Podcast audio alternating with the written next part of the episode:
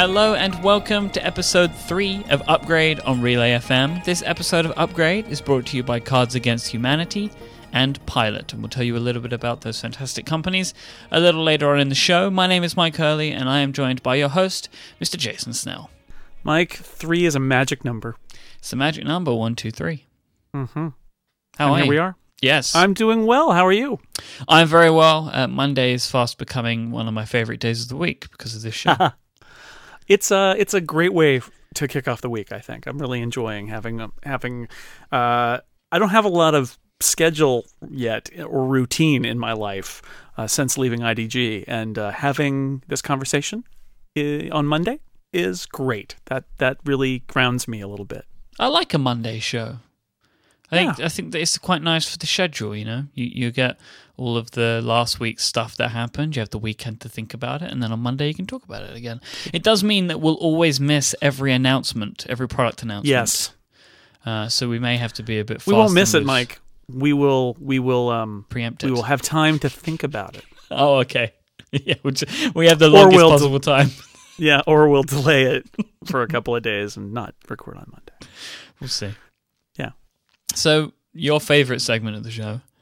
Follow up? Yes. Yes. I love follow up. Uh, that that could in, in itself be follow up from previous episodes because in the last episode we did our first follow up and I was very excited about it. Anyway, um, so we did we did a bad thing, or as as um, one of our listeners, Joe Cab, uh, called it pure evil, and uh, in all caps, pure evil, and that's we uh, triggered a lot of people's Siri by saying the key phrase that uh, triggers Siri, and I attempted to send a text message to your mother saying, everybody's mother, saying, "I'm sorry about what I did," um, and I had several people say it almost it almost went out, or we So triggered close. Siri three or four times. The point was not for us to. We weren't actually trying to be evil, but we were trying to make the point that this is a uh, this is perhaps a usability issue with uh, with this new feature where where you say that phrase and and Siri appears and um and uh, you know I, I'm not going to try to troll our listeners every week by saying it, but I think it was worth doing, and I'm glad nobody seemed too mad about it. They seemed to take it as sort of a prank slash information. It was the most informative prank you could possibly do. It was like a public service announcement. We were we were basically uh, Where we, were pause our own people know- podcast. we were letting people know about the dangers Yes. of that Siri command. I, Yes. I feel like even just saying Siri is probably enough. I had a bunch of people send me phrases that they um, noticed triggered Siri when they're in. It seems to happen a lot. People are in their cars with their uh, iPhones plugged in, listening to a podcast, and when it's plugged in, if that feature is turned on, you can you can trigger it, and that seems to be uh, seems to have happened to a lot of people. But but you know, pure evil. I guess we'll take it if you want to call us that. But we were trying to help in a in a we, we maybe had a little more glee than one would normally expect from a situation like that. Um, I, I did want to mention listener um, Olivier uh, uh, sent in a link which was really great uh, to a YouTube video. Uh, this this was a pay, apparently a deal that um, the same issue happened uh, last year when the Xbox One came out. That um, there was uh, uh, you can say Xbox One sign out, and the Xbox One um, will sign out and lo- log out of its account and all of that. And uh, the video that listener Olivier sent in is uh, somebody set up their gamer tag to be Xbox One sign out, and then it's just videos of people trying to say their name and accidentally logging themselves out of the game every time they just mention this other player's name. So this is a you know this is one of the problems with voice recognition and not having uh, it tied to something that you can set yourself. I, I think that's I think that's going to be the, the the solution to making this a better feature uh, on Apple's part is being able to trigger. Uh, if if Siri can't recognize your voice just as a voice, uh, then let you know let you choose a phrase that uh, that Siri will recognize that is not just the one phrase for every single iPhone. In the show notes for this week's episode, which you can find at relay.fm slash upgrade slash three, um, you will find uh, a link that I'm putting in there to uh, an article on IGN in which it speaks about there was there was an advert with Aaron Paul of Breaking Bad Uh, he did an Xbox commercial, and he was going through these voice features, and it was just activating people's Xboxes and doing Yeah. things. Which was absolutely fantastic. It was just turning on the consoles and making them do stuff because you were watching the advert on your television. I just thought that was great. Yeah, it's it's early days, right? I mean, th- really, this is what we're talking about here. Is it's such early days for this feature, and um, all these devices are struggling with this. And to just to bring up the uh, the as we said the topic that will last for at least six months.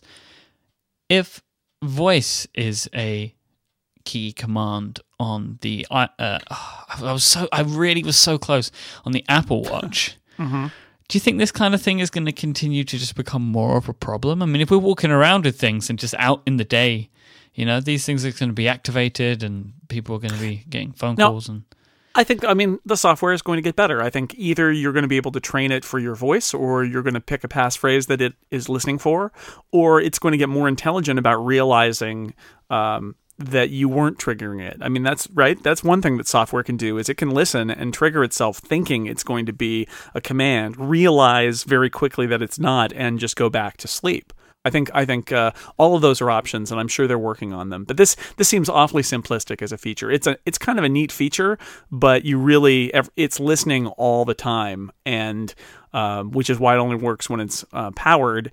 And uh, not only is it a little weird that it's listening all the time, but that you're going to be able to trigger it by saying perfectly innocuous things. That's uh, but it's going to get better. It will totally get better. Either somebody will have a nice breakthrough in saying, "Look, we can do your voice print." We know it's you only you can activate this or it'll be you know you choose a passphrase for it and then that's you know my voice is my passport verify me and then that'll work that was a sneakers reference if you haven't seen that movie that's what they say yeah, I didn't get it. Sorry. you should see that movie it's a good movie sneakers Uh, I Robert have. Redford. Um, oh, what's that movie that you really like? It's just is it Weird Science? no it's not No, real it's weird something Myke, genius. it's real genius real genius. That's it it. is not weird science uh, I have that on my on my list to to watch because All right. you you you wrote an article about it the other day, didn't you? they're making it into a um, into a TV series, um, which is horrifying. This is a movie from 1985, um, and it is one of my favorite movies. And NBC is is making it into a TV series, so it's going to ruin it. But the the original movie will remain as the 80th of 80s movies. Um, and I, I do love it. I love it because the, the the characters in it are all really they're like geniuses at a at a basically Caltech, and uh, they're the heroes, and uh, that's really nice to see. And then yes, it is the 80th of movies with I think there are three different musical montages in it, Ooh. which is and there's nothing more 80s than the montage. So yeah, but this is uh, sneakers. You should that's a that's a that's a really good movie. You should check it out with with, with technology that's actually handled pretty well. The tech stuff in it. I'll look out. For That that wasn't even follow up. That was like the tangent within the follow up. How about that? Let's see what else. What other follow up we got? Uh, listener Garrett wrote in, um, who just wanted to thank me for mentioning. I mentioned the leather cases from Apple, um, and uh, he wrote in a nice, really nice letter. Said a lot of nice things about the podcast and about my um, Six Colors website. Um, but you know, he was he he liked he get, apparently the leather case really hit the spot for him, and and uh, that's great. I'm still using it, and that's the most I've gone using an Apple case. Uh, maybe ever, and it's not for everybody, and it definitely sort of impinges on the sort of swipe from the sides, um, but it it also makes it a little more grippy, uh, which I like because the, they, they these phones are all curvy and nice, but that also makes them a little a little slippery. What else do we have? Ah, let's see. Uh, I I proclaimed last week my uh, that I now need to like find links and read RSS, which I have sort of declared bankruptcy on a long time ago, and we got a lot of suggestions about how I should do this. None of none of which I'm actually following through on yet, but I, I I'm investigating all of them. Um, listener Shep suggested he says he uses NetNewsWire on the Mac, and I do have that. Um, I have the old version and the new version. Um, he suggested a service called Blogtrottr, which will email you links. You subscribe to feeds, and then it sends you email if you're very email oriented. He uses Flipboard, which I have used but haven't used in a while, and uh, also an app called Nuzzel, N U Z Z E L. So don't get too excited, which uh, tries to do some intelligent things about um, links from your social networks, uh, not just links from people you follow, but links from people they follow. So trying to create like a a, a slightly larger sphere of uh, social uh, media to mine links from, which was interesting. Um, listener Chris m- uh, mentioned Feedbin, which I'm also trying out. Uh, there are a bunch of uh, sort of uh, services that sprung up when Google Reader shut down that are that I'm I'm looking at and that are interesting. And then listener Perry recommended one that I can't pronounce and um, did not know existed, but it actually looks pretty interesting. It's B A Z that's Z for you, Myke. B A Z Q U X. BazQux. Oh yeah, I think you'll find that's BazQux. What's the problem? Very clearly, it's BazQux. I, I apologize to the BazQuxians for mangling their name. Anyway, he recommended that, and that's another you know uh, feed aggregation uh, tool web app that uh, that was interesting. So my journey through RSS con- continues because I, I, haven't settled on anything and I'm trying a bunch of different stuff and we'll see how it goes. But that was all good. Uh, people were very helpful trying to trying to suggest ways that I could follow uh, RSS feeds. So thank you to everybody. Um. It is BazQux, of course. Uh, I mentioned that I, I have to proofread my site and I don't have copy editors um, although we didn't really copy edit things on Macworld on the website anyway for ages, but uh, we did a lot of peer review. You know, you send it to one of your colleagues and say, "Can you look at my story?" And they send you their stories. And uh, and Six Colors, there are no other people; it's just me. Um, and I got a bunch of people. I had some people volunteer to read the site, but we already pointed out that Chris Pepper, who is the internet's copy editor, is doing a great job uh, proofreading my site after I post things and sending me corrections. Thank you, Chris. And uh, and listener Michael, I wanted to mention, uh, and I think somebody else also sent this in, uh, said they use text to speech. So when they write something, they will then have their Mac's text to speech engine read their article back to them because then they can listen to it. And I suppose you could read it out loud too, but the, the computer will be unforgiving. It, it's not going to fill in any blanks, and you may notice um, some mistakes that way. And I thought that was pretty clever, and I've tried that a couple of times now. It takes takes a long time, but uh, it does seem to work because it's using a different part of your brain uh, than the reading part and that's useful when you're trying to find proof.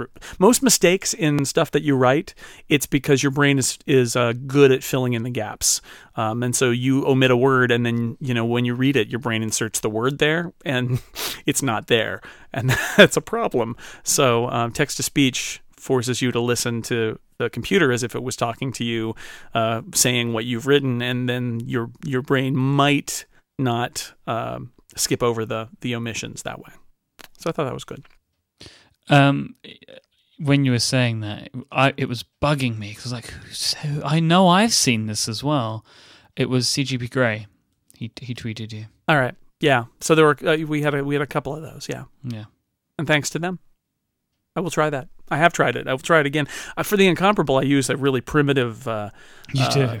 Uh, speech text to speech voice because it's the classic you know Radiohead.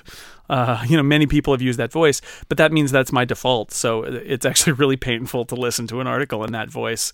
Uh, and there are so many better text to speech voices, but I, I, have to turn it and then turn it back, and I, I will probably do that at some point. You don't want to ruin the incomparable voice with something no high no, tech. He, he needs to be as low tech as possible. That voice.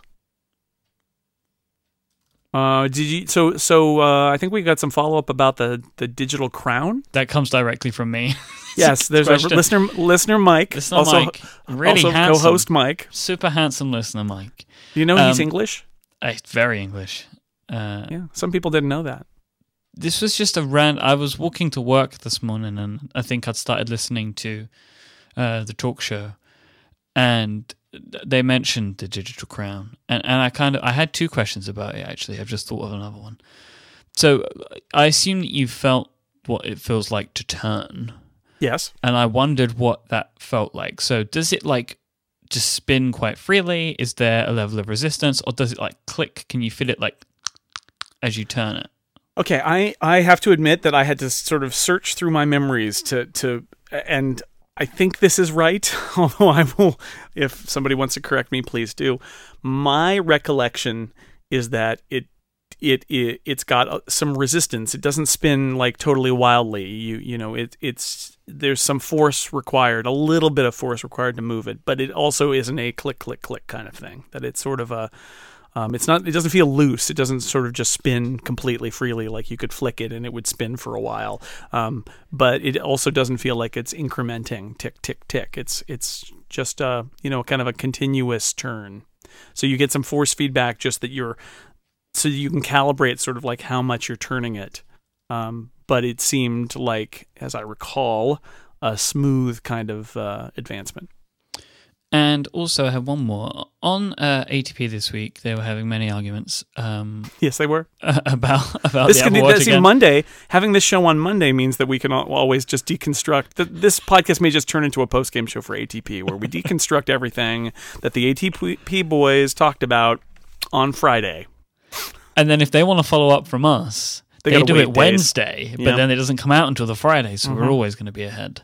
Yep. You know, um, so they were talking about the color on the Apple Watch Edition. You know, the, the digital crown can be a different color, and Yeah. how would that work? Is the color fixed? Because in my mind, like I, I'd just for some reason imagined it was like an LED that changed color depending on the watch band you have.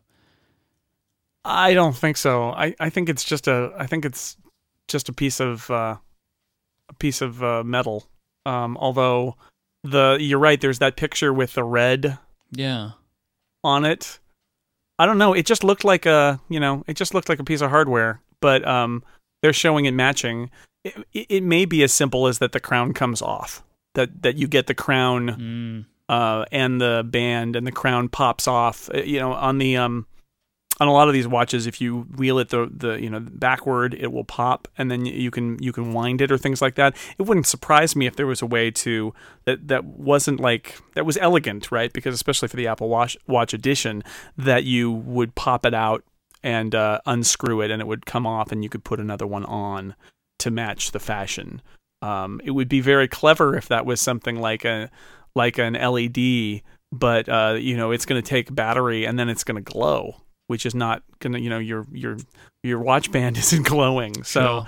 I don't know. I my that's my guess. My guess is that is that it's uh that it may come uh paired with the bands. There may be a crown that that comes paired with it, but I don't I don't know the answer. That's just a guess. Yeah, because then you, I mean, in theory, well, because on the on the site you can see mo- there's multiple colors on the edition page, on Apple's page. I thought it was just red, but there's a white one and there's a blue one and there's maybe a black one as well. It's hard to see. Um, so maybe, yeah, maybe you get you get. Hmm, This is interesting to me because then they'd be giving away this little gold thing every time. Yeah, but for the for the edition, it costs uh, so much. We're all why not? guessing that why not make that a feature is that it's matched to order. Whereas if you look at the sport or the regular Apple Watch, uh, those pages, those seem to all the crown be the crown's exactly the same. So maybe that's the extra bonus thing you get with the Edition is um, the the uh, the crown is swappable, or every uh, band that you buy comes with a crown too. I like I that. know. I think that's I think that's cool. I mean, if they could engineer that, I mean, that, like um, on the on my dad's Rolex that I have, um, it, you know, you wind it one direction and it feels very much like a crown, but if you wind it backward, it pops out. There's a mechanical, it sort of unscrews slightly and it pops out, and then you can uh, do some stuff from there. So it would seem like they could make it uh, make it removable like that uh, Yeah, if they wanted to. In theory, you'll be winding this one back and forth quite a lot, right? Right. Well, yeah, but it's it's uh, if there's a if there's a motion that you can that you can use that pops Yeah. it out. It may also be that you pick what you want it to look like and it stays there. But there's this implication that if you've got a red band and it's red and a blue band and it's blue, then perhaps you get to customize it um, because you can slide those bands on and off. I don't or know. Or you just take it to the magical uh, Apple Watch upgrade store that everybody's Yes. imagining will exist, and they just Sure. do it for you. The man in white gloves will bring out his little special crown Mhm. tool, and he'll just pop it right out. Yep. Sure. We'll sure. see. It might be a robot. It could, probably will be a robot. Mm. And the last piece of follow up is is a great thing. Uh, so, as well as this show, when you uh, came over to the lovely Relay FM, um, you also brought Clockwise um, along with you, and we launched Clockwise onto Relay FM this week. Yes. Yes. So we, we did two kind of interregnum episodes, two episodes where uh, sort of nobody was in charge of it. I mean, it's still us doing it. It, it. That actually hasn't changed since the beginning, but we had two after we left IDG, and those two have now been imported into the Relay uh, content management system. And uh, so going forward, starting this week, we'll be doing clockwise every week and posting it to Relay. And if people haven't listened, it's fun. It's me and Dan Moren, and we bring on two guests every week. And the four of us discuss four topics about technology and the, the entire show is 30 minutes or shorter. Uh, with the idea that some people don't have time to listen to lots of two hour long podcasts, and you can get four fairly timely, hopefully, topics covered in uh, you know in short order. And so it's a fun, uh, different kind of podcast format, and uh, we hopefully will have uh, lots of interesting guests over the next uh, over the next few weeks. So we'll see. I like the thirty minute format. It's nice. Yeah, it's fun. It's, it's refreshing. Bec- I Not mean, every podcast should be two hours long. Not every podcast should be 30 minutes long. But uh, having some variety out there, I think, is nice. yeah, very much so. So, should we take a break? Let's do it. Um, so I'm very excited to say this episode is sponsored by Cards Against Humanity. In lieu of an ad, Cards Against Humanity have requested that I read the following words to you vitamin, rubbish, water bottle, aluminium, mum, strawberry, privacy, schedule, garage, mobile, and advertisement. That's all they wanted me to say. Some some of those, I you surprised me because you didn't say advertisement. You didn't say strawberry. Yeah, Um, see, that's that's the difference. They're trying to catch your Britishisms. Yeah, I, I, yeah, I think they got him. I th- well, I think I got him. But what I do want to say about Cards Against Humanity, which, which is something they didn't ask me to say, is that I love them very much. I love everything that they do. So please go to cardsagainsthumanity.com, check out what they do, and buy everything. Thank you so much to Cards Against Humanity for sponsoring this week's episode of Upgrade and for supporting Relay FM. Yay! So there you go. I, I enjoyed that very much. When I received that email uh, in my inbox, I, I laughed. Uh, I laughed and laughed. So, but you did say vitamin instead of vitamin. Yeah, so I, I do it says vitamin, rubbish, water bottle, aluminium, Aluminum, right? yeah, mum, strawberry, Mom. straw- Strawberry. strawberry, strawberry, strawberry. There you go. No, Privacy, schedule, garage, you didn't say privacy. Interesting. But Yeah, you say see- mobile. mobile, uh, and advertisement. It's great. People in the chat room saying you also said pri- uh, privacy wrong. That makes me laugh. It's not wrong. It's just different. Schedule, schedule. You know, it's all fine. schedule. Sure. People like that one because that Mm. that does sound. It sounds like a totally different word. Anyhow, so what do we want to talk about today, Mister Snell? Well, let's see. I don't know, Myke. What do you want to talk about? I wrote this thing last week that um, I thought was a little um, a little bit silly, but it actually got a really great reaction. Um, I, I think people do care about this. It's um, it's about streaming services, and I mentioned music, although really music isn't as big an issue, uh, although it has its issues. But about the video services, and this all comes out of the fact that a bunch of sites last week pointed out that as of um, October first, uh, in the U.S. anyway, um, Netflix is dropping um, Battlestar Galactica. The new version of Battlestar Galactica is disappearing from Netflix, and I think like all the Law and Order shows are disappearing, and a bunch of movies and a bunch of other stuff is disappearing. And um, you know, my I I'm a Netflix subscriber. I'm an Amazon Prime subscriber. I've been a Hulu Plus subscriber and maybe again. Um, uh, so I, I'm not against these services, but one of the things that frustrates me about them is that they um, stuff comes and goes, and it's not. People talk about the convenience of streaming services, and they are very convenient. But when you don't own your stuff, what often will happen is stuff will just vanish. And there's going to be somebody who has no idea that we're talking about this, who's going through their Battlestar Galactica watch or rewatch, watching an episode a day, let's say, and they're halfway through. And on October 1st, they're going to go to Netflix and the show's going to be gone. And uh, who knows where it will be. And maybe they'll go out and buy the DVDs, or maybe they'll just get angry. But um, you know, this is, I think, one of the problems with streaming media is as convenient as it is. I had somebody write to me about music too and say, you know, um, their example is Peter Gabriel, which I, I was actually going to use in my story, which is he's got a really um, complex relationship with these streaming services. He seems to not like them very much, and um, that was always one of the artists I would test when I would try these streaming media services out, and like his his catalog just isn't on them, or only part of it is on them. Um, that's bad, but it's not quite as bad as having the whole catalog be there of your of your favorite favorite artist, and then one day going and having it just be gone, which could happen. I think it doesn't happen in music so much, but it could happen, and it certainly happens all the time on video. And it's just, you know, it doesn't make those services um, less. Well, it makes them maybe a little less compelling, but it, they still have so many advantages it just adds this little sour note. Like I, I can't count on this show being here. I can put it in my wish list. I can put it in my favorites. But if I don't watch it right now, it may just not be there when I turn around. And that's that's uh that hurts those products. I think. Hmm. So you kind of mentioned in the piece that you mentioned here that you subscribe to a bunch of these services, but um, it doesn't feel like that you rely on them too much. So do you still buy movies, TV shows, stuff like that? music? Uh, yeah.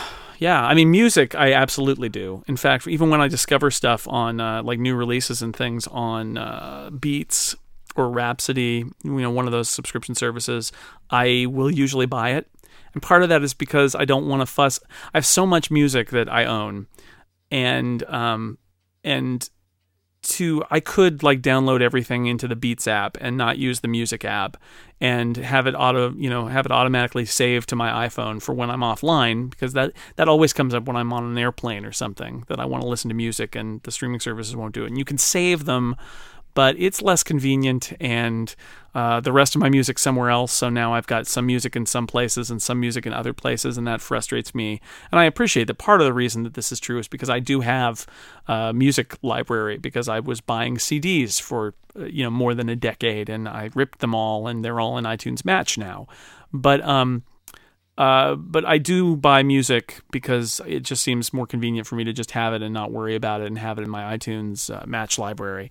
On the video side, I don't buy uh, very much in terms of especially TV shows on DVD or Blu-ray. I don't really do that anymore.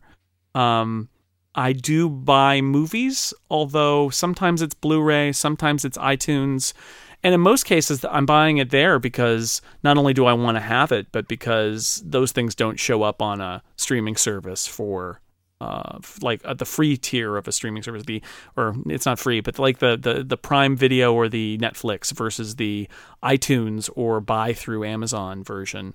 Um, they don't they don't show up there for a long time. So I will sometimes buy those movies if I think I'm going to watch this movie a bunch of times. I want to watch it right now. Um, I'm just going to buy it and I'm going to have it around um, I will do that. So I. I'm, you are coming to this from the entirely other side, aren't you? I'm pretty much all streaming. Hmm. Um, I mean, so I, yesterday I was at a video games expo, and I bought some video game music CDs, uh, like chip tunes and stuff like that. Uh, I like to work with that sort of music, and I came home and I broke out the super drive I had to buy a super drive recently because I realized none of my computers have a CD drive anymore, and I needed to burn a CD for a family event.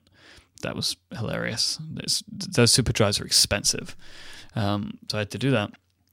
So I, I ripped. So why did you buy a super drive and not like a USB Blu-ray drive for forty bucks? Because I didn't think about it Probably. it would appear. That's there. There, you can get a really good, uh, cheap drive that also does Blu-ray for uh, yeah for cheap. But anyway, unfortunately, you've now put yourself into the situation of being the person that I will consult every purchase with. oh no, I made a horrible mistake. You've made a terrible mistake. I buy lots of things, so now you will get text messages from me. Should I buy this? Just a link on Amazon to sure. some, to some random. I'll thing. do it. I will be your personal purchasing consultant, and they'll give us material you could ask me right here every week. We could have a new segment that's like Myke asks Jason what to buy. Myke's buying corner. Mm-hmm. We can workshop that name a little bit. Okay. Um, so I ripped these CDs into. It was one of them was like a three CD compilation, and I ripped it into iTunes. And I'm not kidding. It took me 20 minutes to find it. So I ripped it into iTunes, right? And I could not find it. Any. It just wasn't in any of the views. It wasn't in artist, it wasn't in album. None of the songs were listed in songs. I couldn't work out what had happened. So then I tried to rip it again. It was like, you're going to replace the music. Do you want to just replace it or rip it again? And I was like, but it's not there. So then I had to go and find, and I, so I searched on my Mac and I found the folders and I found where they should be. I went into iTunes and it wasn't there.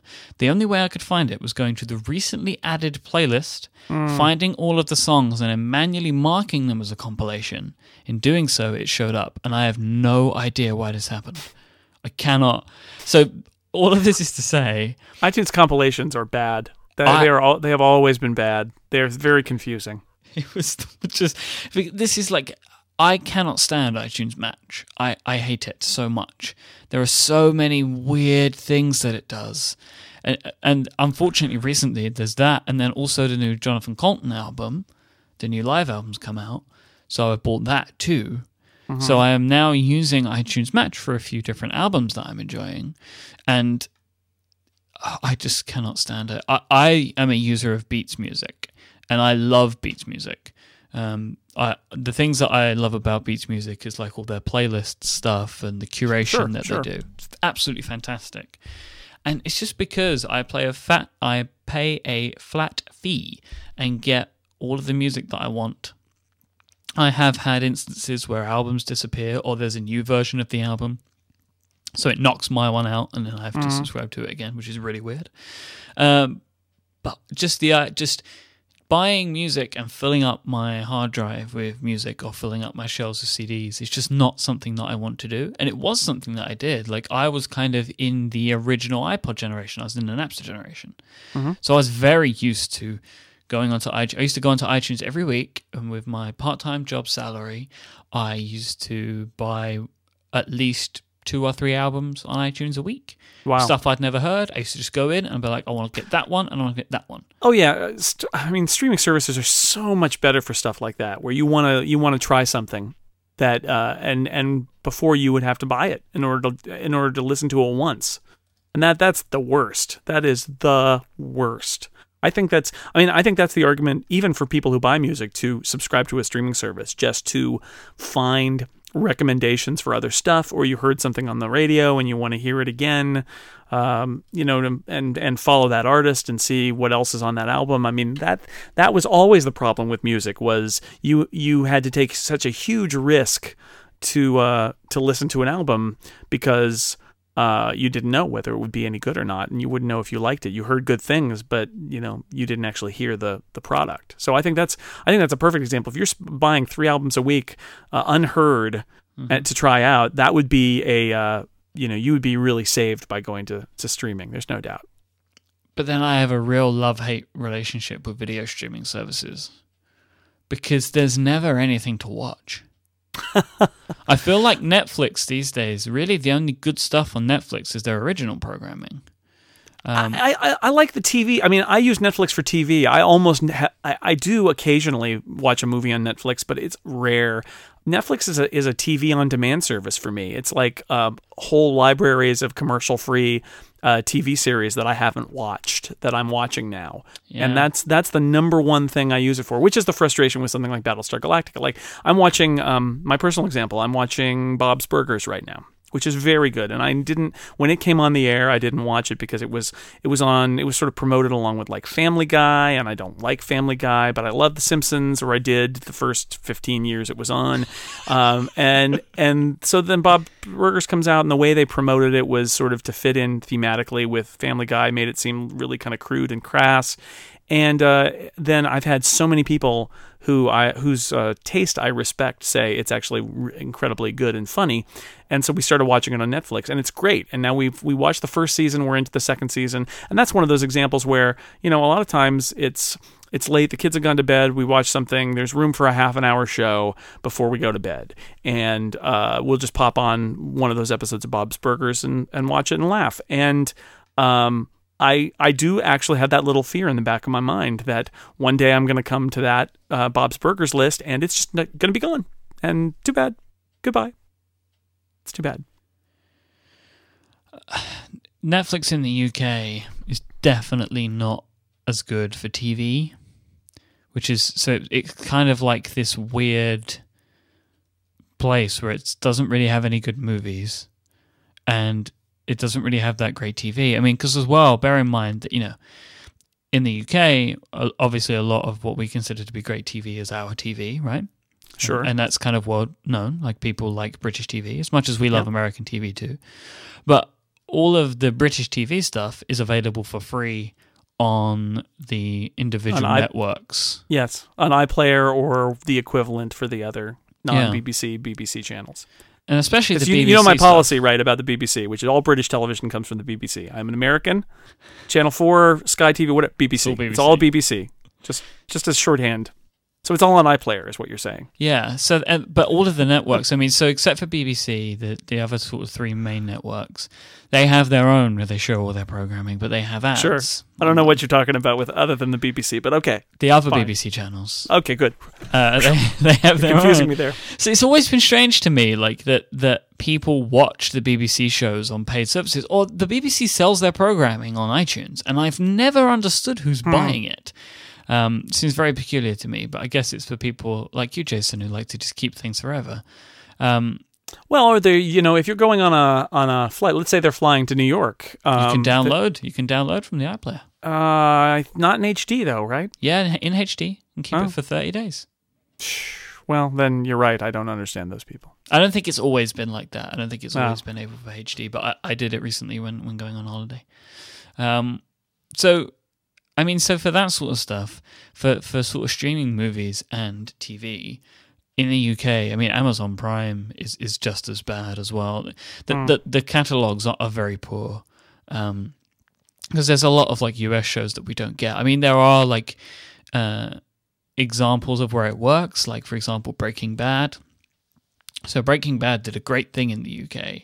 It was so popular on Netflix. It was just incredibly popular on Netflix. I don't think any major network had bought it up, and people just started finding it on Netflix and watching it there. So when it came to the final season, Netflix in the UK did a deal with AMC, and they had the each episode of the final season within 24 hours on Netflix.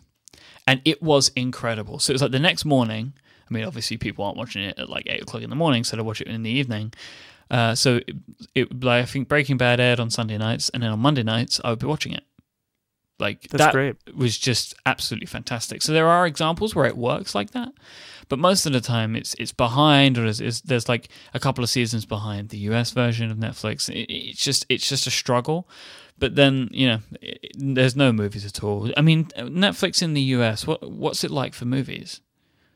It's not great. They have some deals with some studios, but I mean, this is again, this is sort of my larger point too, is that what you are is at the whim of these uh, deals that Netflix cuts with studios, and the studios used to cut favorable deals with Netflix, and now they want, they're concerned that Netflix is big and powerful, and they want more money, and Netflix doesn't want to give them more money, and so you end up with things. Uh, some things come on like uh, they made a deal with Disney and like all the Marvel movies and things came onto Netflix, and even even relatively recent Marvel movies around. Like the Avengers popped on there a few months ago, and I thought, wow, the, you know that's a that's a movie from. I mean, it's yeah, it's a couple years old, but it, it's uh, that doesn't feel like a catalog movie. It feels a little more recent than that. But you know, they have a deal with that studio. Other other movies uh, from other studios, you know, if it's older than or if it's newer than five years, it's just not on there. I mean, so it's a it's a smattering of of not new releases, but new-ish releases. And then lots of old stuff and lots of documentaries and things that are really interesting. It's actually a great outlet for a lot of independent stuff, especially documentaries. But for like major motion pictures, um, it's just not. I mean, for that, you know, we rent those on iTunes. Honestly, that's what we do most of the time, unless it's a movie that I want to buy because my kids and I are going to watch it 10 times. Generally, we'll just rent it from iTunes because it's not going to be on Netflix for, you know, four years. So all of this is to say, streaming services can kind of suck. Yeah, you know, and it's the I just wanted to point out in my piece that that it's the it's the ephemerality of the of the catalog that's the problem. I think if if if if you could this whole category is plagued by the fact that they can take away your stuff at any at any moment. In fact, there was a thing about iTunes at one point where things were disappearing from your purchased downloadable list. Yeah, I think it was Um, Disney. Was that Disney stuff? Yeah, Yeah. yeah, and it was it was I think a mistake Um, I because I think the idea there is that if somebody buys it, even if it's not in the catalog anymore, they can download it again. But that was a I think maybe it wasn't in their initial contract, and so there was this thing where people had left it up on iTunes but didn't have their own copy, and they figured I can just download it later, and then it vanished, and that those got restored, and I think that got worked out. That the, the studios realize that you know a purchase relationship is different from a streaming relationship. But um but the larger point here, here is for all of the benefits of streaming services the thing that that um risks this entire category is if the streaming services and the content providers can't get along, they're going to sabotage these services because people aren't going to trust them anymore. People are going to not view them as something that they can they can rely on to provide them with entertainment because that thing that they were planning on watching on Friday when, you know, they saw it in the catalog on Tuesday isn't there on Friday. It's disappeared. And you know, you hear people talking about this, the other way to view this is people get really frustrated about like I don't know where that movie is. I don't know where that TV show is. Where do I go to get it. I looked on Amazon. I looked. Did you look on Hulu? No, I didn't look on Hulu. Oh, it's on Hulu. Well, but you don't have Hulu Plus. It'll play on your computer, but it won't play on your your Apple TV. It's just you know these things. As great as the potential is to have every movie and TV show ever made by you know available for all people at all times if you pay a fee, and every bit of music that's been recorded available for everybody for a fee. That that's amazing as a promise. But the reality is that these contracts mean things are disappearing and reappearing, and they're trying to create uh, demand for their service by making it an exclusive over here, and you can't get it over there, um, which forces people to subscribe to like four different services in order to get everything they want to see. And, you know, I understand the business aspect of it, but it's really frustrating as a consumer, and it makes the whole thing uh, just a more sour experience, I think. The music industry is closer than the like the movie and They- the TV they are. industry? They are. Like most services have pretty much everything. Pretty much everything. Yeah. Like I said, there there are the occasional, like the guy pointed out the Peter Gabriel thing, which is totally true, um, where there's some artists that are are problematic. But it, we have not yet seen a case where a record studio drops out of a streaming service. I think, but that could happen, right? Imagine if Spotify or or um, or Beats or one of the other services suddenly one day one of the big you know four or five I don't even know how many big labels there are anymore just they had a contract dispute sort of like a um, a cable company and a TV provider like having channels disappear off the cable system. People would scream bloody murder if that happened. Like, wait a second, half of my favorite artists just vanished. Why is that? They haven't done that, and I think that's smart that it hasn't happened yet. But I wouldn't put money on it never happening because, again, if there was, I think if there was actual money in those services, which it seems like maybe there isn't, not like the video services. Netflix seems to be doing okay, but I don't people hear people falling all over themselves about like the incredible financials of these music streaming services. I think maybe the music streaming services don't work very well. But if they did, and the perception was that there was big money to be made there, um, then we would see these same problems. I think. I think it might. I think Apple getting into it might. We might see the first first instance of that. I mean, there's always been sort of anecdotal uh, hearsay that that the music labels prevented Apple from starting a streaming service, Right. which is one of the reasons they bought Beats, and it's because they mm-hmm. don't want Apple to do this because then they will take the biggest slice of the pie in theory. Although, ironically, they might also popularize it so it actually makes sense for a broader consumer base than the people who subscribe. Because, I mean, we all know people who subscribe to these things. We all subscribe to these things. I think, in a broader sense, it still hasn't caught on as much as it could. There's a huge potential market here. And I think that's their biggest fear is like that Apple will establish this. But at the same time, Apple might establish this, and that might be good for the music industry. I don't know. I don't know. I think you're giving music executives uh, too much.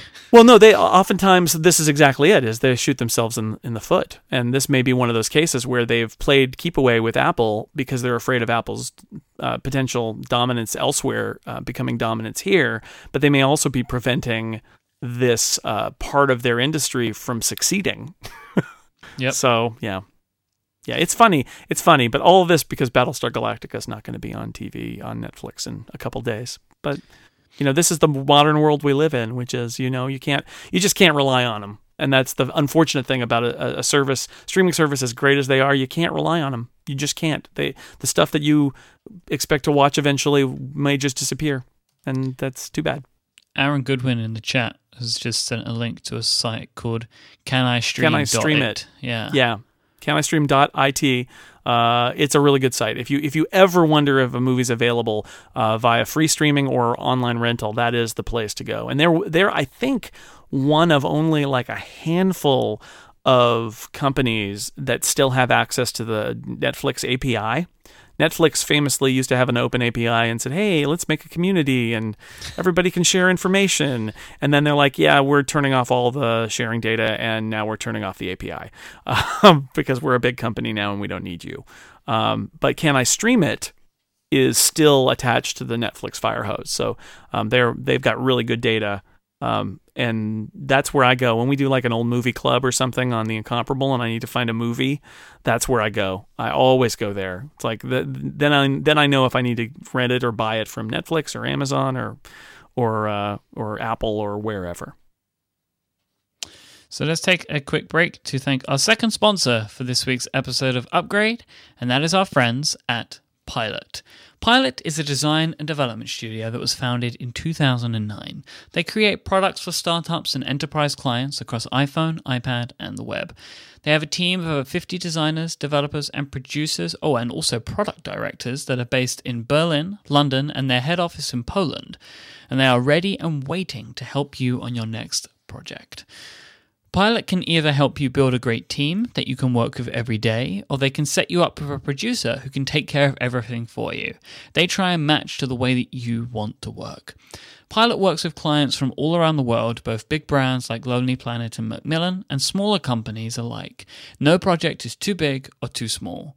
Some startups that have, they have worked with have been backed by world class investors and accepted into top accelerators such as Y Combinator. The quality of Pilot's work can help companies shine even in the toughest of environments. If you're looking for a first class team of designers and developers who sweat the little details, check out pilot.co. Thank you so much to Pilot for their support of Upgrade and Relay FM. All right, Pilot.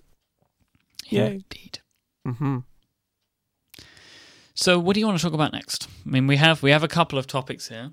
Yeah, I, I think we I think we only have room for maybe one more. So, Okay. um, you know, uh, let's talk about Dropbox. Okay. Let's talk about Dropbox. Why not? We're gonna save. We uh, uh, we keep talking about talking about the Kindle, and we haven't talked about it yet. But we got time. there is there is still reasoning in holding it because you know at some point you'll get your uh, Voyager. Kindle Voyage. Yes. I call it the Voyager too. I can't help myself from doing that. I've I've heard Yeah. other people doing that. Voyage. Voyage Kindle is a weird Voyage. name. Well, you know, Kindle is a weird name. Fire That's is true. a weird name. That's true. These, it's just part of the Amazon product line of weird named devices. Prime But, Instant um, Video.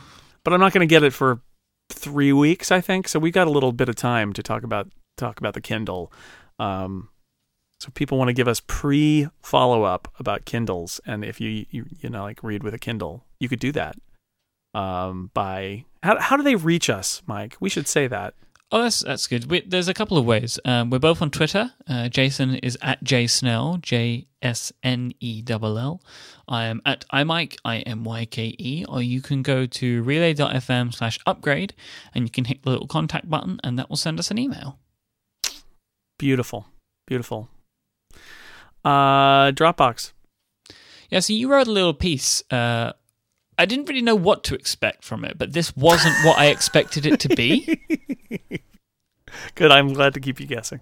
So I found that I've just found that quite interesting because it's like the Dropbox conundrum. I was like, "Oh, okay, let's take a look at this." And it was, as I say, it was a very good piece. I just don't know if it was. I don't know what I what I was expecting it to be, but it wasn't that. So what what was what is your problem with with Dropbox? At the Well, moment? It's it's it's a ridiculous problem, and uh, because it's a problem caused by Dropbox uh, fixing one of the major problems with their service, which is that they weren't competitive on on price with their the amount of storage they offered.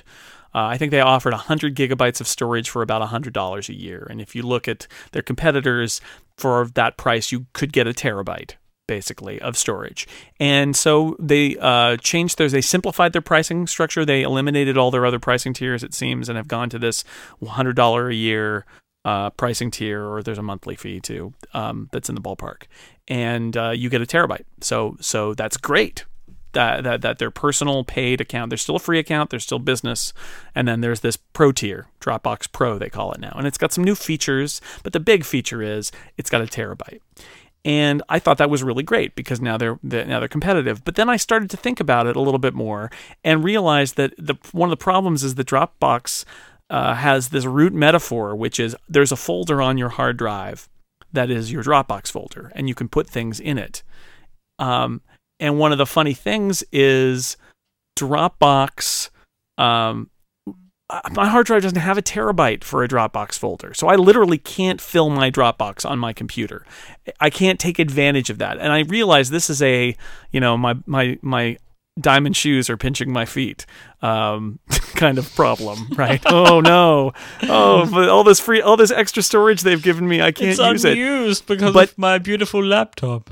but it bugs me. It bugs me that that I have that storage space and I could and it's cloud storage. I could move things there, but the metaphor for Dropbox is you don't move things into Dropbox. You put them on your computer and they also are on Dropbox. And uh, you know, I don't think I have any device with internal. In fact, I looked it up. There is only one system that you can buy as the default configuration from Apple that has more than a terabyte of internal storage and that's believe it or not the Mac Mini server, which will you can get with uh, by default with two one terabyte drives. Who would have? I would not have expected. I think you're going to have maybe Mac Pro or maybe No. an iMac or some kind. No, because the Mac little Mac Pros are all flash SSD, storage now. yeah, yeah. and the iMacs all are Fusion Drive, but they all start at one terabyte. So yeah, so what do you do with a terabyte of Dropbox? And and again, this is a not a bad problem to have because it's great that Dropbox will essentially it's essentially unlimited storage for for most people. Not everybody. If you've got a big external storage and you've put your Dropbox makes it kind of hard to put your Dropbox on an external drive, but you can do it. Um, it's kind of a pain if you've already got it on your internal drive because it wants to move it all, and sometimes there are errors. And but you can do it. Um, and so some pe- for some people it's it's great, but I would say for my guess is the bulk of Dropbox's personal users. Um, it's essentially unlimited storage in that you are going to fill up your hard drive before you fill up your Dropbox, and that's that's that's great. Um, but what what um, and, and you and there are workarounds too. I guess I should say they have this feature called Selective Sync that lets you turn off syncing on a computer from Dropbox. So like, I have a a computer. I have a Mac Mini server actually in my house with a, a Drobo attached to it, this giant hard drive, and that's where my Dropbox folder is. So I can create a folder called like only on the only on the Mac Mini and uncheck it on my computer on my little laptop, and throw a terabyte worth in there, and that will work. It's a workaround. Selective Sync is kind of a really lousy interface, but it works. But what I really would like is, and I don't think that Dropbox is ever going to do it because I think this is like a, a health club membership where they they're promising it, noting kn- uh, knowing that most people will never take advantage of it.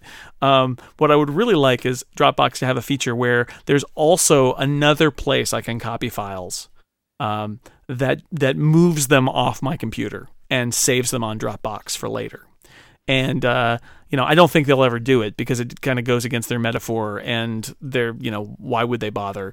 But it, it does kind of bug me that it's a terabyte, but I can't really use it, and I certainly can't use it elegantly because I just don't have the room. I, I, I could move literally everything I possibly could off of my uh, off of my MacBook Air hard drive into the Dropbox folder. Like my MacBook Air could be a Dropbox folder, and I wouldn't fill it up. So I- I had some points that I wanted to sort of ask and some things I wanted to go down, but I just thought of something which I hadn't considered before with the the problem with, with putting a terabyte of stuff on Dropbox. What do you do when you get a new computer? Like that's a terabyte of stuff to download. That's Yeah, going to well, take you- an awful long time. Right, if it's if you're doing the whole thing. Although again, you could do selective sync and And I guess they have and- the LAN sync as well, right? But still, there's still a terabyte of stuff to move. Yeah, they say they have the LAN sync, although I've got two devices on my network and I don't ever see them LAN syncing. I, I'm skeptical of that, but It they, kind that might of works that might sometimes. be happening. Like it, it kind of works. I've done it before, and you you have to be like there's a lot of rubber chickens that you need to swing to get it to work properly. It's it's very peculiar as a thing. Um, so I'm interested. How do you use Dropbox? you know i throw i throw stuff in it all the time. It is sort of my default place to save things now. I have things on my desktop. We could probably talk about this in another show. Um, i'm going to write that down in fact the desktop. That's that's a good topic. I, I throw things on my desktop and then uh, John Siracusa occasionally will see my computer and, and shake his head and be like, I don't know how you can live like that. Um, but everything eventually ends up either in the trash or in Dropbox. And I use it to share files. We use it to transfer files for this show, for the incomparable. A lot of podcast files we transfer using Dropbox. Um, I use it for all my screenshots. If I want to show somebody something on my computer, I take a screenshot. It automatically goes to the Dropbox. Uh, Dropbox puts the share link on my clipboard, I think, and I just paste and say, "Here, check check this out." So I use it for a lot of a lot of stuff like that. Um, it is uh, yeah, so what it is is like a, a nice place to sync between different devices and to have things accessible on my phone and my iPad if I want to refer to them elsewhere. When I used to have a desktop PC at, at uh, work and a laptop at home, I used it to uh, have file continuity between the two devices, but it's been a while since I had two separate work computers. So I, I use it for a bunch of different stuff. Um, what I don't do is you know use it as a backup or use it to offload files off of the SSD in my MacBook Air because it's just not made for that. That's and that's sort of the conundrum here is that you know this is so much storage that you could start doing that, but that's not what it's for. I if I'm saving a file to my computer, so if you discount media files, if I'm saving any kind of document, it goes in Dropbox. Dropbox is like my file system. Yeah, yeah. Finder opens to Dropbox for me. Like it is the place that I put everything. Um, I also upload all of my photos via the Carousel app. So every photo that I take on my iPhone, which is where all of my photos are taken, they're uploaded to Dropbox, and then I have Hazel processing them into folders. Um, I used a, a, workflow that Federico Viticci came up with. Uh, I'll put that in the show notes. Um, and it basically Hazel just takes all of my my photos and organizes them into folders. I am probably going to move that to the iCloud photo library storage Right. drive system uh, because Dropbox doesn't do a great job of it. Like it, it doesn't do anything really to surface them. I expected so much more from Carousel that we just simply did not get. The app and the service I was expecting to be uh, the Everpix that we lost, you know. But it was kind of just like here's an app with a scrolling system that will make you feel nauseous when you use it, uh, and that, that's about it for you. I'm tempted to use Dropbox for for the photo thing only because I since I'm paying for it, I have a terabyte there. I might as well use it. And that's actually one of those examples where if I don't sync that to my local system, I can just have my mobile devices be shooting photos into it forever and just fill it up with photos and then I can always get them down from there. But you're right, it Dropbox is like um Dro- using Dropbox as a photo library is a little bit like using the Finder as a photo library. Yeah. You open your folder, you say, Show me the icons, and crank up the icon view and say, See? It's a photo management tool. And it's really not. It's file management Yeah, it super that's showing you pictures. It's Yeah. terrible. I just needed Yeah. somewhere to put them because every picture service I was using kept folding. So I, it was where I chose, always expecting that at some point either Dropbox would fix it, which we hope that they'd done, but they, they sort of started and never finished it. But now I expect Apple to do it because I want features like just an easy way to find photos. Like at the moment, I have to remember the year and month in which a picture was taken. And that doesn't necessarily work as a system. But like, you know, having things like Apple promises this intelligent search with the iCloud photo library stuff and Yeah. uh, you know, the locations. So that that seems like a, a good thing for me. That's that's the other thing that I guess I use Dropbox for. So it's like file storage and photo backup. So the the photo thing is actually a huge deal because this is an example where um, having MacBook Airs in in my house, um, our photo library is enormous and it won't fit on a MacBook Air hard drive. It won't. We have an external drive that is also backed up and mirrored um, that has our photos on it because the photo library is too large. And and I'm looking to see, looking forward to seeing what Apple does here because uh, that it, we're we're back to talking about photos. This could just as well be the prompt, I suppose. Um, R.I.P. Poor one out for the prompt. Um, the you guys should do another podcast. Wait a second, you might you might do one. Um, the uh, I want to see how Apple does this because this goes back to the same issue. Uh, my hard drive isn't big enough for all my photos, but I need to have all my photos and they need to be backed up in the cloud. So, how does that work? Can I have a, a, photo library that shows me everything and might even have lower resolution versions of them locally? But if I want to get the high resolution version, I can. Can I do that and have it accessible from my Mac and from the web and from my mobile devices? Can I do that with something? And if I can do that, then that's great. But it runs to the problem where I, I thought about putting my photo library on Dropbox, and Dropbox will now take it. It is big enough that it will take it, but none of my computer's internal drives, which is where these Dropbox folders live, is big enough to accept it. So we could turn that off with selective syncing. Okay, but then no computer is has access to that. So what's looking at the iPhoto library? Nothing. So it's just one of those things that um, it, it's not all the pieces are there. And I realize this is a problem that I'm I'm I'm you know I'm searching for because it's prompted by the knowledge that there's a terabyte there for me to access that I'm paying for, and that if I just pretend that it's like it was before because I hadn't filled up my hundred gigabytes, then it wouldn't be a problem. But it does, you know, it just starts to make me think like, what's wrong with this picture?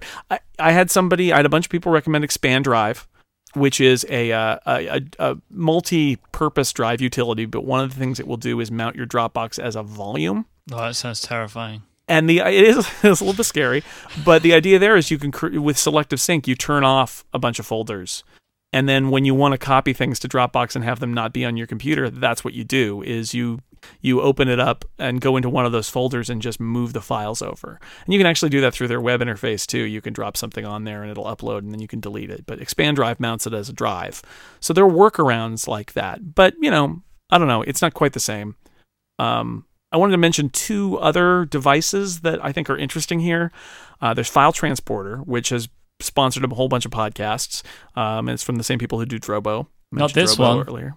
Not this one. They should yet. Um, it's interesting because it's a it's like Dropbox. It's like personal Dropbox. It's a hard drive uh, with an intelligent enclosure that puts it on the internet and it syncs and it behaves very much like Dropbox in that you drop something in a folder and it syncs to the file transporter and you can link it to multiple machines. But the other interesting thing that it does is it has it has a separate folder that it puts on your computer that's actually a mounted uh, it's a mount point and you can use your file transporter space to move to to take files that you want to offload. So it's it's got both metaphors. It's got the synced folder metaphor that Dropbox offers and this other, you know, just move it and have it only available in the cloud approach. And yeah, if you're offline then you don't get to see those files, but um, it lets you t- put things in cold storage where you don't want them locally, your hard drive is too small. Um, and I realize that you know storage costs are dropping rapidly, but you know cloud storage costs are also dropping rapidly. So I don't think we're going to get to a point. You know, we're going to have terabyte drives and two terabyte drives in our SSDs, but then we'll have like a, a petabyte free on Google Drive or something. So this is going to keep continuing. Anyway, File Transporter does this in the way that I sort of described how I'd like Dropbox to do it. And then there's this other thing called Space Monkey, which is a great name and I had never heard of it. And uh, what it does is it's like a it's like a combination it's like a smart Dropbox where it looks at your file use and um and it's saying it, it, like the file transporter it's a hard drive with some smarts in it and you plug it in um and it's got a cloud component but the thing that I that struck me about it that um my friend Greg Noss uses it is it uh, watches your file usage and it makes sure that your files you use a lot are stored locally, but that the files that you don't really touch, it moves them off your system, keeps them only in the cloud, and when you request them, it downloads them and makes them available to you, which is kind of like Fusion Drive, except over the internet. and it sounds really weird, yeah. but it sounds kind of brilliant in the sense that, and it actually very Apple like of saying, look, um, we'll figure out which files you actually need. And those will be kept locally, and the rest of them we're just going to move off because you you don't have enough storage space otherwise. Um, so I'm kind of intrigued by that. I actually ordered one today because I want to try it out and see how the Space Monkey uh, works. Also, I couldn't resist uh, any product with a monkey in it. Pretty much, I will buy it. I so. keep hearing Code Monkey though. when you say Space Monkey. Yeah, you know, the Curious George is the reference that I keep getting. It's the, there's a Curious George book where he's the first space monkey. He puts on a, a spacesuit, 50s style spacesuit. Anyway, it, it's there's lots of different ways to spin this sort of like cloud storage, local storage. How do they interact?